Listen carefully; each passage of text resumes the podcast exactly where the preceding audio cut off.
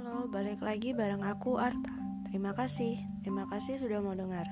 Terima kasih sudah meluang waktu untuk dengar. Aku mau melanjutkan cerita sebelumnya. Ternyata dua orang kakak senior yang tinggal di kosku itu sudah tahu cerita sebelumnya, tapi dia tidak tahu benar atau tidak dengan kejadian itu.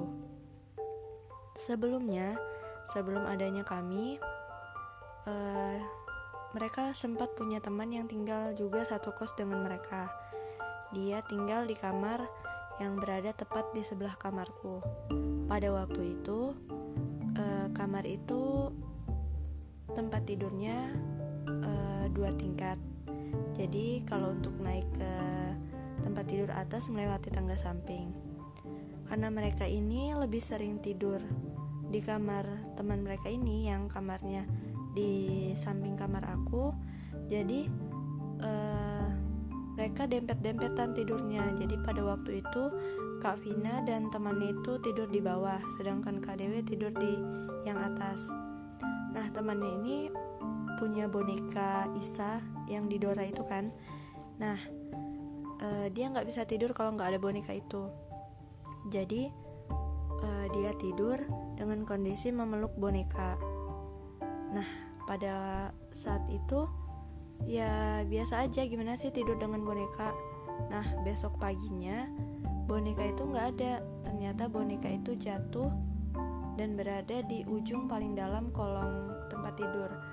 Uh, logisnya gini kalau misalnya boneka itu jatuh otomatis nggak bakal jatuh sampai ke dalam kan.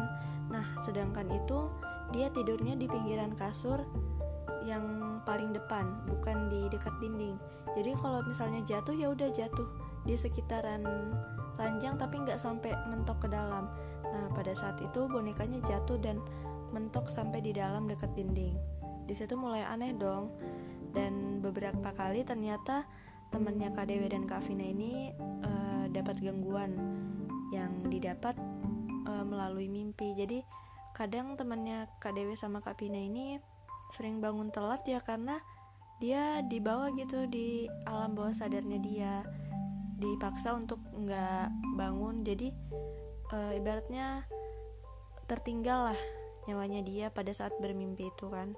Sampai akhirnya dia beberapa kali itu sering nggak tidur di kos sampai pernah katanya sekali dia tidur di masjid karena sudah saking takutnya dengan kejadian mimpinya itu akan berulang lagi. Setelah itu, dia akhirnya pindah kos. Setelah Kak Dewi dan Kak Pina lulus, aku kira nggak akan ada kejadian lagi. Ternyata malah semakin banyak dan semakin sering. Pernah satu waktu aku lagi uh, duduk di parkiran. Jadi di parkiran motor tuh ada kursi satu agak panjang. Jadi aku duduk di situ bareng temenku Giska yang kamarnya dekat tangga belakang. Jadi Giska ini lagi asik chatan sama temennya.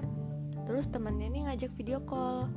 Jadi video call lah dia. Giska bilang nih aku lagi sama Tati sama Atati gitu kan. Jadi asik video call.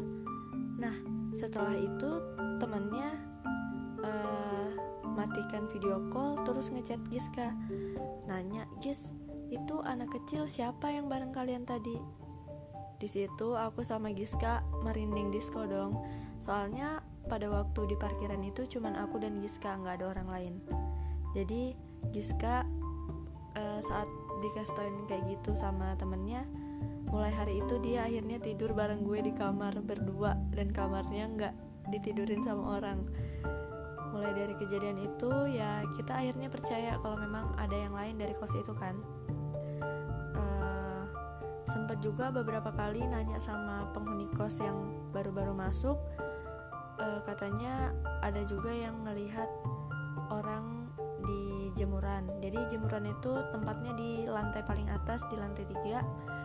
Nah jadi uh, yang waktu itu ada kakak tingkat juga yang ngekos kan yang ngelihat itu. Aku lupa namanya siapa jadi dia kira awalnya itu bapak kos tapi kok bapak kos uh, berdiri di jemuran uh, jam 11 atau jam 12 malam gitu. Jadi ya mikirnya oh mungkin bukan bapak kos gitu kan. Terus itu ada juga adik tingkatku yang akhirnya menempati kamar KDW dia pernah sekali uh, waktu itu aku posisinya belum tidur lagi asik aja dengerin lagu sambil main sosmed terus pas bangun mau ke WC ngeliat kok kamarnya dia masih terang. Padahal anaknya kadang kalau tidur matikan lampu. Terus udah lama dia ngechat aku nanyain kak e, belum tidur kah? Jadi aku jawabin oh belum. Kenapa? Akhirnya dia buka pintu dan aku lihat dia sudah nangis nangis ternyata dia uh, katanya ngelihat ada sosok hitam besar uh, duduk pas di atas badannya dia. Jadi dia ketindihan. Habis itu karena dia bilang kayak gitu akhirnya aku baca-baca doa di kamarnya selesai.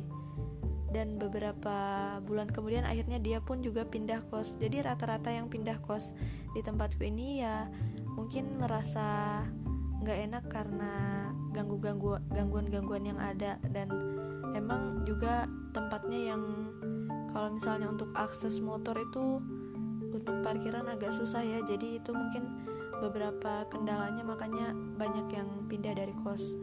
Setelah itu kejadian yang paling parahnya ini yang paling banget aku ingat. Waktu itu uh, ada libur sekitar tujuh hari. Jadi uh, teman-temanku yang ada di kos itu udah pada pulang ke kampung mereka masing-masing kan. Nah di pada waktu itu yang yang nggak pulang itu cuman yang kamar sebelahku namanya Nanda dan uh, dia waktu itu kondisinya lagi berdua sama Mbak Dian. Jadi ketika Mbak Dian sudah keluar dari kos akhirnya dia datang lagi untuk nginap sementara gitu kan sambil cari kos lain. Nah pada waktu itu uh, Afra teman seberangan kosku yang akhirnya menempati kamar KDW, KDW itu akan dijemput sama omnya sekitar jam 8 malam setelah sholat isya uh, awalnya aku juga mau pulang nih balik ke kotaku kan. Cuman kata mama aku nggak usah di sana aja gitu. Daripada capek bolak-balik. Ya udah aku mutusin buat uh, stay aja di kota itu nggak pulang ke kotaku. Taunya uh, nunggu uh, karena aku waktu itu udah bawa TV jadi aku nonton nih. Posisinya maghrib. Terus tuh Afra keluar kamar dan akhirnya dia nonton di kamarku. Ini cerita asik posisinya azan maghrib kencang dan aku juga nyalain suara TV itu juga kencang jadi antara suara azan dengan suara TV malah lebih kencangan suara TV gue nah terus itu gak berapa lama hening nih cuman suara TV terus aku ngedengar ada suara orang bersenandung tepat di depan pintu kamar. Aku sontak langsung otomatis tatap-tatapan dong sama Afra gitu kan. Jadi aku bilang aja tuh sama Afra karena aku tahu waktu itu Nanda dan Mbak Dian uh, posisinya ada di kos. Jadi aku bilang sama Afra, mungkin Mbak Dian lagi nyanyi, aku bilang gitu kan. Udah nih, jadi aku masih asik lanjut nonton. Terus nggak lama suara itu ada lagi dong malah makin kencang ini aku langsung uh, kecilin volume TV terus tatap-tatapan sama Afra. Akhirnya Afra keluar meriksa di kos terus masuk dan langsung kunci dan bilang Ti kita cuman berdua di kos. Jadi sedari tadi yang bersenandung itu siapa? Dari situ aku langsung kemasin barang aku telepon temanku aku nginap di kosnya dia dan besoknya aku minta uh, mama sama papaku jemput aku di kota ini uh, buat balik ke kotaku. Karena itu uh, suaranya itu kencang banget persis berada di depan pintu tapi kondisinya waktu itu ternyata cuman aku sama Afra doang yang ada di kos.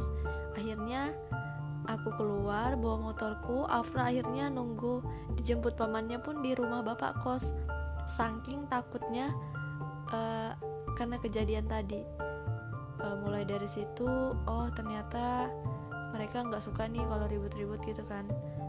Nah akhirnya ya satu persatu ketahuan apa-apa aja yang ada di situ apa-apa aja yang nggak boleh dilakuin. Karena uh, aku bukan indigo tapi aku bisa ngerasain dan sangat peka dengan hal-hal seperti itu. Jadi kalau ada apa-apa pun di kosan itu pasti yang kena duluan ibaratnya aku yang kena teguran duluan tuh aku.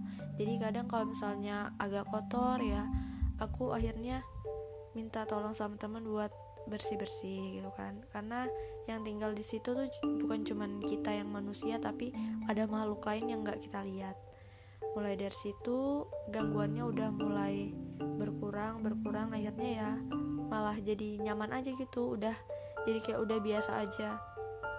Tapi dari versi teman-teman aku aku nggak tahu mereka ngalamin hal yang sama atau nggak sama dengan aku.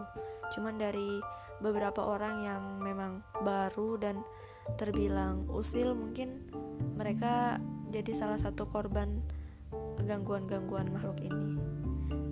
Ya namanya juga uh, setiap rumah setiap tempat tuh punya penunggu masing-masing dan ya kita harus tahu aturan gitu kan. Harus tahu apa yang boleh kita lakukan dan mana yang nggak boleh kita lakukan